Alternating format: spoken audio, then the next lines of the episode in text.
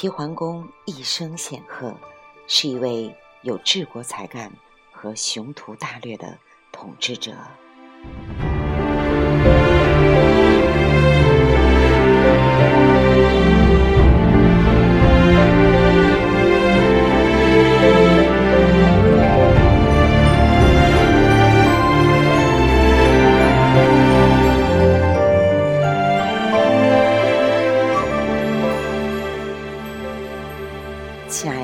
各位听友，这里是荔枝 FM 一七九五八七六，我是你的朋友李柏。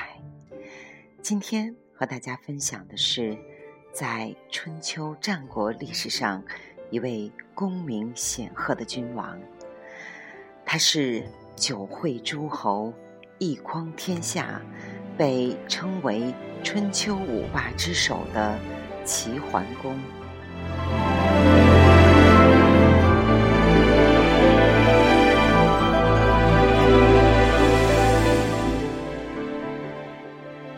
桓公姓姜，名小白，历史上也称他为公子小白。齐桓公于公元前六百八十五年到公元前六百四十三年在位，春秋时代齐国的第十五位国君，是姜太公吕尚的第十二代孙，是齐僖公杜甫的。最小的三儿子，他的母亲是魏国人。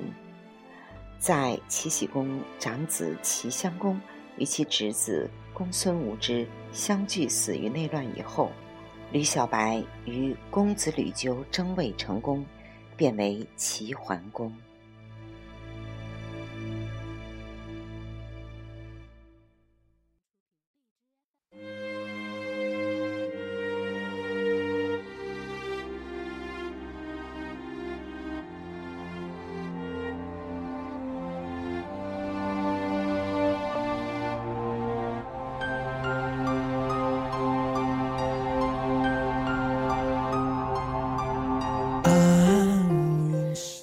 桓公继位后，推行改革，拜管仲为相，实行军政合一、兵民合一的制度，齐国逐渐强盛。桓公于公元前六百八十一年在捐召集宋、陈等四国诸侯会盟，是历史上第一个充当盟主的诸侯。当时中原华夏各诸侯苦于戎狄等部落的袭击，于是齐桓公打出尊王攘夷的旗号，北击山戎，南伐楚国，成为中原的第一霸主，并受到周天子的赏赐。然而在晚年，齐桓公变得昏庸。那么？这期节目的重点不是了解桓公如何称霸，而是用另外一个视觉去了解一下一代霸主的悲惨的一生。资料上有些记载都是一些古文体，为了方便大家清楚的了解，我就用白话体来和大家大体的讲述一下桓公的故事。桓公晚年后，他的悲惨的人生，其实和他宠幸了三个奸臣息息相关。其中有一个叫易牙的，易牙是专管料理齐桓公饮食的厨师，他擅长于调五味，所以很得齐桓公的欢心。而他对齐桓公所谓的无私。让人感觉毛骨悚然，心惊肉跳。据说有一次，齐桓公对忠臣易牙说：“此生吃遍山珍海味，唯一没有吃过的就是婴儿肉。”他也不过是无稽之谈，但易牙却把此事牢牢地记在心里，把无稽之谈当作圣旨，命令。易牙回到家，便把自己的亲生儿子给亲征了。然后亲自送给他的主子齐桓公。这下齐桓公感激涕零，便更加的宠幸易牙。这两个主仆就像亲兄弟一样。另外一个人呢是树雕，树雕是齐桓公的性同，用现代话来说，就是同性恋者。为了出入宫闱方便，树雕不惜挥剑自宫。齐桓公非常的怜爱，于是常常把他带在身边。还有一个就是开方，开方是当时魏国国君的长子，见齐国强盛，自愿到齐国当齐桓公的侍臣。为了表示忠于桓公，十五年不回国看自己的父母，甚至他的父亲被戎人杀害，也没有掉一滴眼泪。齐桓公问他：“你是齐国的长子，按次序就是国储，为何要舍弃面南的尊贵，而愿变北服侍寡人呢？”开方答道：“明公是天下的贤侯，得以在您左右执鞭坠镫，以荣幸之志强过为君。”桓公便认为开方非常的忠于自己，便让他当大臣。与树雕易牙同样宠爱。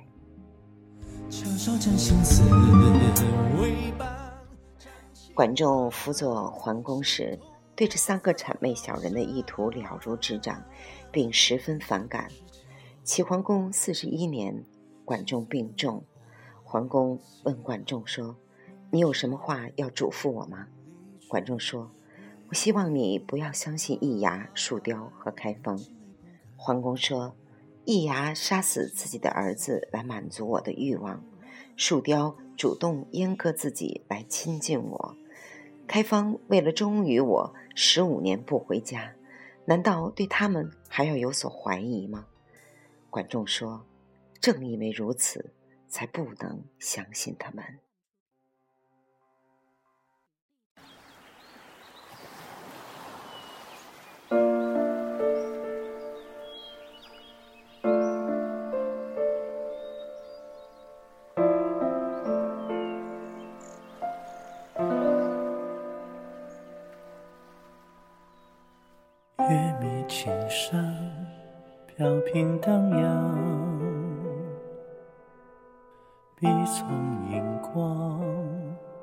沾沾。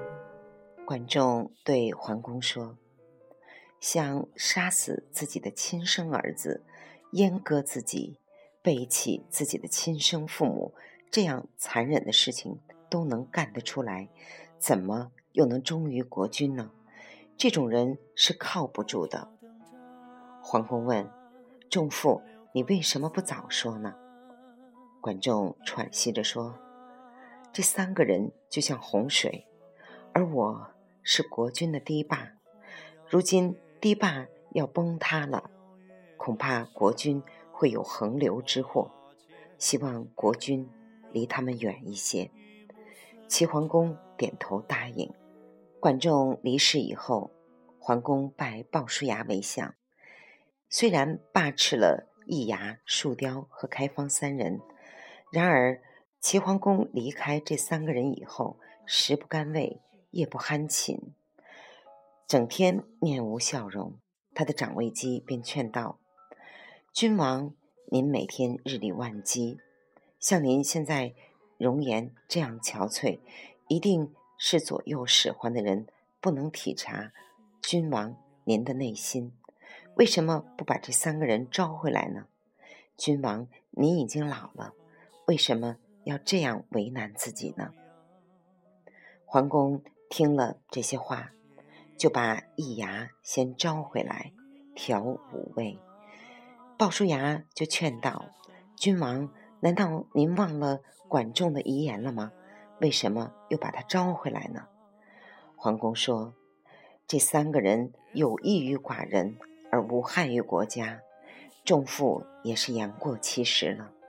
于是不听鲍叔牙的劝谏，索性将开方和树雕一起招了回来，同时官复原职。于是鲍叔牙愤郁，郁郁而终。没了鲍叔牙，这三个奸佞小人就更加肆无忌惮。晚年的桓公病重，此时他们不再为桓公马首是瞻，而是携群公子作乱，把皇公幽禁在冷宫门前，筑起一道高墙，对外声称皇公身体不适，断绝了。与外界的一切联系，连饭也不许送。皇公奄奄一息的靠着屋檐流下的雨水，苟延残喘。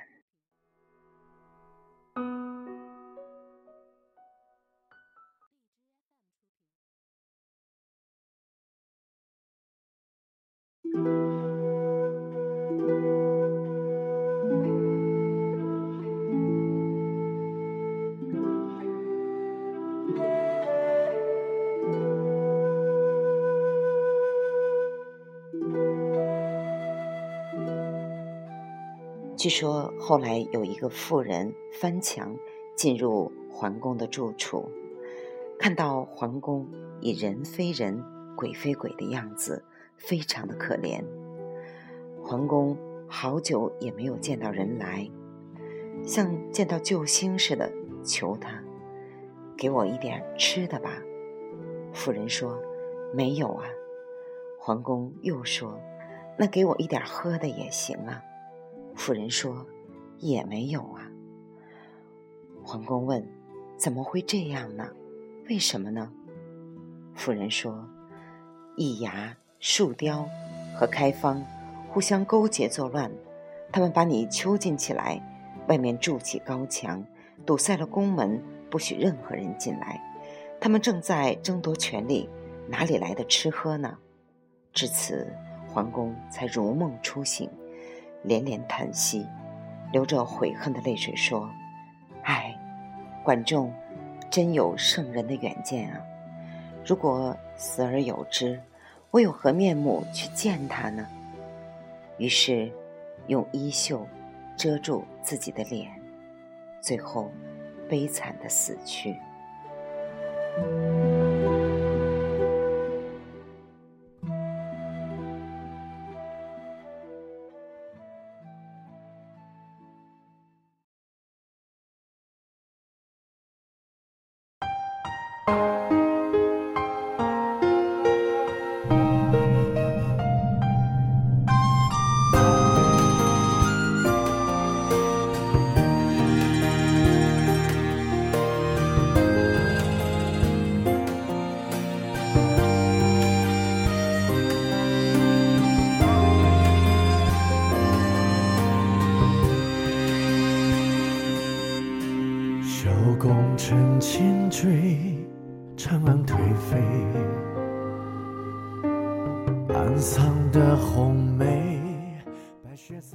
树雕等人只顾扶持公子争夺王位，一代雄杰竟被活活的饿死，他们依然不管不问。皇公死后，遗体整整停放了六十七天，无人收敛，尸体腐烂，臭气熏天，苍蝇满宫飞舞，蛆虫。到处乱爬，一直爬到宫外。一代霸主齐桓公晚年，竟然如此悲惨，真令人哀戚不已。压上倾斜的峨眉，终是都碎了流水错对。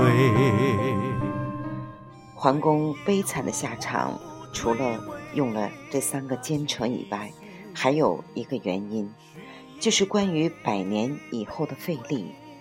桓公废立的初衷不是立贤，而是因为宠爱美人，爱屋及乌，立了太子赵。既立了太子赵，就应该从小加以培养，锻炼他的各方面的能力，授以重兵重权，以立功立威，却偏偏草草的托付给宋襄公了事。既然年岁已高，就应该渐渐地将军国大事决断交给太子，同时限制其他公子的权限，顺利过渡，但是他偏偏什么也不做，以至于后来太子昭仓皇出逃，而他其他的儿子们为争君位大打出手，父子不失也全然不顾。齐桓公遭遇的种种，他的根源其实还在桓公本人身上。一切祸患的发生，其实最初只不过是非常小的事情，但是不及时加以处理，在后续矛盾不断的加深，最后导致不可挽回。齐桓公就是这样，桓公霸业，瑕不掩瑜，但桓公的下场却令人不忍卒读。桓公曾一度识人用贤。用了管仲，助他成就霸业。管仲一死，桓公就连自己的事也不能处置。用贤则天下归心，成就霸业；用奸则祸不单行，自身不保。看齐桓公的下场，足够后人加以警醒。